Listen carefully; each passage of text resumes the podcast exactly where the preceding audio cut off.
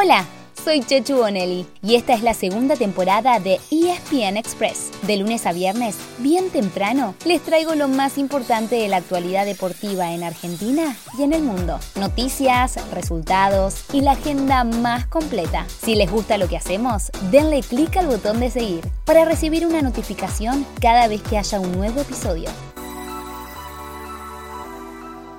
Muy buenos días. ¿Estamos todos en modo mundial ya? Porque desde hoy y hasta el viernes serán jornadas clave rumbo a Qatar 2022. Entre hoy y mañana se definen prácticamente todos los clasificados que faltan. Bueno, en realidad van a quedar tres lugares pendientes, pero tengan paciencia que ahora les contamos por qué. El jueves se actualiza el ranking FIFA, que determinará a los cabezas de serie para el sorteo. Un sorteo que será al día siguiente nomás, el viernes a partir de la una de la tarde, y que dejará armados los grupos del Mundial. Es decir, que la selección argentina sabrá con qué otros tres equipos compartirá zona a fin de año. Si les parece, vamos paso a paso. Y si no les parece, vamos igual.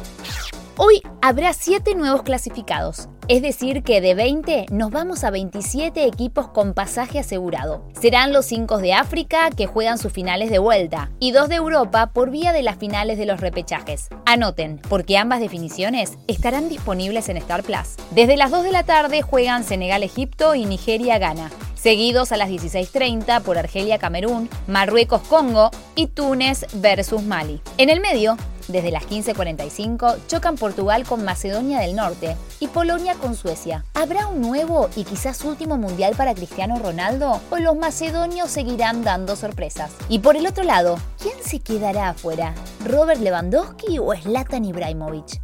A las 20:30 se terminan las eliminatorias sudamericanas. Ya están los cuatro clasificados directos, Brasil, Argentina, Ecuador y Uruguay. Y para el quinto lugar, el de repechaje, hay tres candidatos, Perú con 21 puntos, Colombia con 20 y Chile con 19. A Perú le alcanza con derrotar a Paraguay en Lima, Colombia visita Venezuela y tiene que sacar mejor resultado que Perú, mientras que Chile, local ante Uruguay, necesita ganar y que ni Perú ni Colombia lo hagan. Así que a mirar todos los partidos con calculadora por favor, ¿eh? Además, Brasil visita a Bolivia y la escaloneta a Ecuador. Si Argentina no pierde, Lionel Scaloni habrá igualado la mejor racha invicta, la del Coco Basile, con 31 partidos entre 1991 y 1993.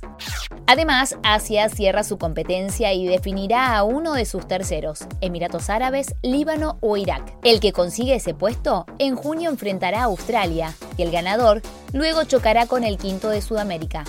Para el miércoles nos quedan dos definiciones. Una, el ganador de Oceanía, que saldrá de la final entre Islas Salomón y Nueva Zelanda. Y por último, los dos clasificados de CONCACAF, que acompañarán a Canadá. Deberían ser Estados Unidos y México, mientras que Costa Rica jugaría el repechaje contra Oceanía. Pero mejor esperar a que todo termine, ya que los ticos tienen una chance remota de entrar directo.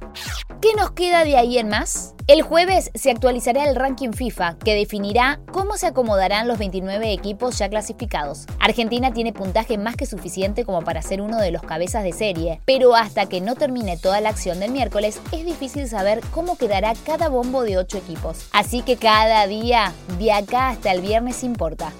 Es difícil salir del modo mundialista, ya lo sé, pero antes de irnos, lo vamos a intentar. Acuérdense que toda la semana tenemos tenis con Master 1000 de Miami y hoy es el turno del único argentino en carrera. Hablamos de Francisco Cerúndolo. Fran viene haciendo un gran torneo y hoy tendrá la chance de meterse en cuartos de final. Desde las 14.30 por Star Plus, enfrenta al estadounidense Francis Tifo. Así llegamos al final de nuestro episodio de hoy. Soy Chechu Bonelli y de lunes a viernes, al comenzar el día, les cuento lo que pasó y lo que se viene en el mundo del deporte. Los espero en el próximo episodio con mucho más ESPN Express.